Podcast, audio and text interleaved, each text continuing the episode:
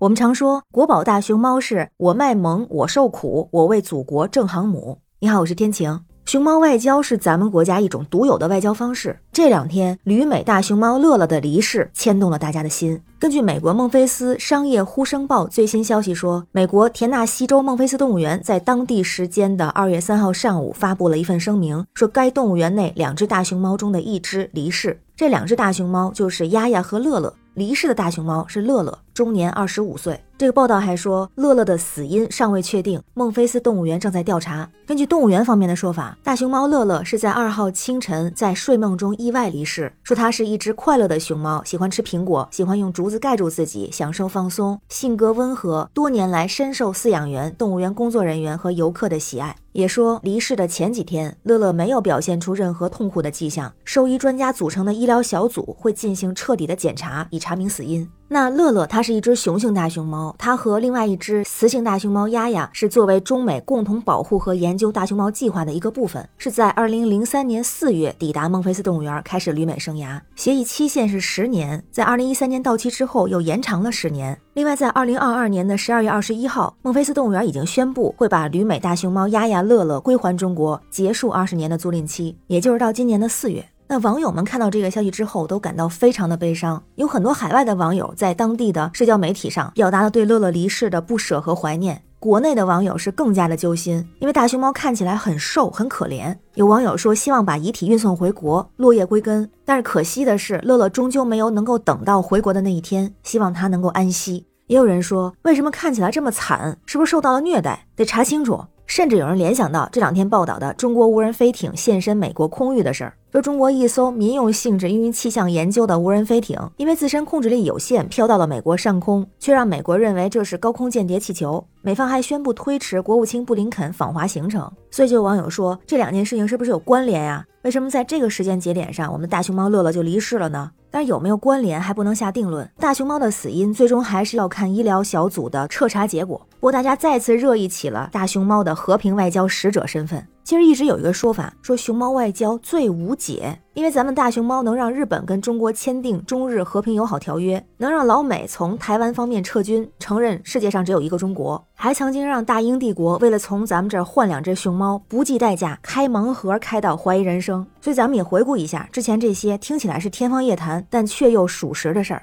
先说日本，在一九七二年，我们有一架民航专机带着两只大熊猫到达了东京羽田机场，然后迎来了日本四架军机护航。据说这是国家级领导人才能拥有的待遇，因为军机给动物护航，在国际外交史上从来没有过。当时还创下了日本海关最快的通关记录，黑压压的一片接机群众喊着卡哇伊，超级热情的蜂拥而来，并且在五天之后为这两只大熊猫举办了非常隆重的欢迎仪式。据说在熊猫馆开放的前一天早上六点，公园门口就已经有好多准备站一天一夜排队的狠人。等到正式开放，队伍早就排到了两公里开外。而在之后的短短七年，上野公园的熊猫馆就接待了三千两百万名游客，超过了日本总人口的四分之一。即使是排队一整天，参观一瞬间，大家也是热情不减。所以不管当时的政府怎么说中国的坏话，但是当地的民众不管这些，就不停的到中国旅游，还要看看自己心心念念的大熊猫。于是因为有了民间的友好互动做基础，中日关系在十年间有了全面的发展。不仅签订了中日和平友好条约，当时日本还对中国提供经济援助，加速了我国现代化建设。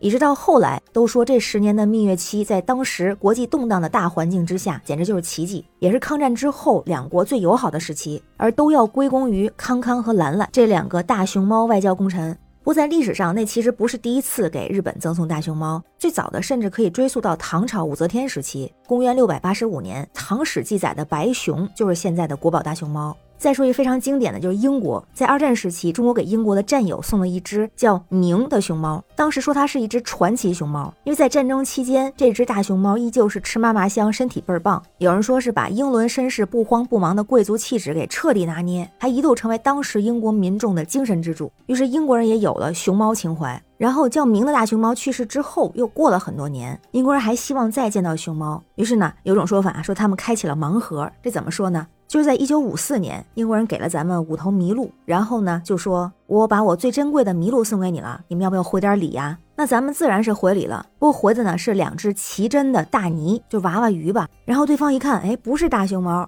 就又给咱送了两头麋鹿。没想到这次收到的是我们的扬子鳄和鸳鸯，都是咱们的珍稀物种。有人说啊，甚至都比麋鹿更有价值。接下来，英国人准备再送一次麋鹿的时候，咱们国家借此出台了关于我国珍贵动物出口问题的规定。这里头光是一级保护动物就列出了五十多种。据说对方看到咱们这么多没听说过的珍稀动物之后，就彻底放弃了从中国换熊猫的想法。再后来，也是经过和前苏联等一些国家的交涉，我们继续重启熊猫外交，但是呢，增加了一些前提，比方说中国的珍稀动物只能换不能送。对社会主义兄弟国家交换动物的最高等级是大熊猫，但只能用于可能会对外交产生重大影响的情况下。再有就是对资本主义国家必须严格遵守先收后换的原则，要保证动物价值总体相当，但是大熊猫除外。于是也算是有了相对比较完善的大熊猫外交的方向和原则。再之后更经典的就是美国为熊猫访华，中国因熊猫完整。这在上世纪五十年代到七十年代，中美因为一些很敏感的问题，开始长达二十年的外交博弈。在七零年的时候，美国总统尼克松向我们传达了两国可以建立更密切关系的一个所谓友善的信号。但是咱们就提出了，先要接受中华人民共和国是中国唯一合法政府，恢复在联合国的合法席位，然后再说别的事儿。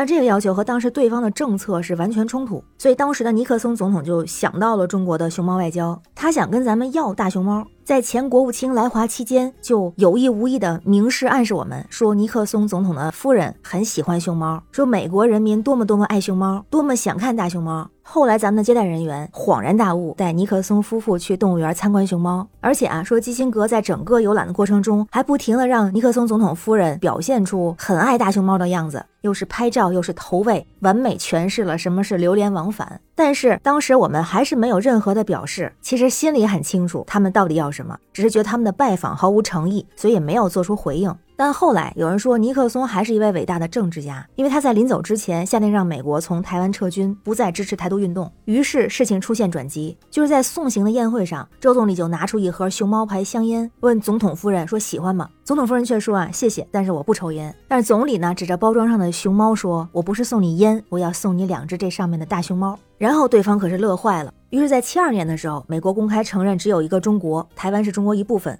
同时，我们的两只大熊猫玲玲和星星也抵达了华盛顿动物园，并成了当时《纽约时报》的头条新闻。而那一年也被美国人称为“熊猫元年”。再后来到一九八二年的时候，把赠送改为了租赁。目前的租赁大多是以研究和繁殖为主要目的的长期租赁，期限一般在十年或者是时间不等。而说我卖萌，我受苦，我为国家赚航母这句话也不是空穴来风。比如十年租期，两只起租，一年大概是一百万，生了宝宝还要额外给钱。所以光靠外租大熊猫每年收入都是上亿美元。而现在咱们的国宝大熊猫在很多国家都受到广泛的欢迎，比如之前就有荷兰申请大熊猫十六年，投资七百万欧元建造熊猫皇宫。比利时南北两区为争夺熊猫归属权疯狂开撕，芬兰给熊猫过中秋，英国警车为熊猫开道，万人接机等等的新闻报道。当然也有养不起被退回的，比如说马来西亚。还有租不到，只能自个儿造的印度，因为对喂养条件要求比较高嘛，印度不符合这个条件，所以他们就一度把生活在印度的动物都染成了黑白色，包括大象、鳄鱼等等。然而就在中美建交的五十年后，也就是二零二二年，当时头条报道的《纽约时报》又开始拿中国的熊猫外交说事儿，有了很多的污蔑。而在去年的新闻报道中，我们也发现，远赴美国的乐乐和丫丫似乎看起来瘦骨嶙峋，眼神呆滞，已经不是之前大熊猫憨态可掬的样子了。虽然当时官方出面证实说精神状态不好，是他们进入了老年期，丫丫还患有皮肤病，所以会有很大的变化。而现在乐乐离世，更让人发出了感叹。